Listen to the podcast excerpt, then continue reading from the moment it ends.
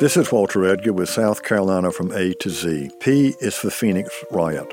The Phoenix Riot occurred on November 8, 1898, in the small town of Phoenix in Greenwood County when a group of local Democrats attempted to stop a Republican election official from taking the affidavits of African Americans who had been denied the right to vote. When Thomas Tolbert, the Republican official, refused to leave a local polling place, J.I. Bose Etheridge, a Democrat, assaulted Tolbert, who retaliated.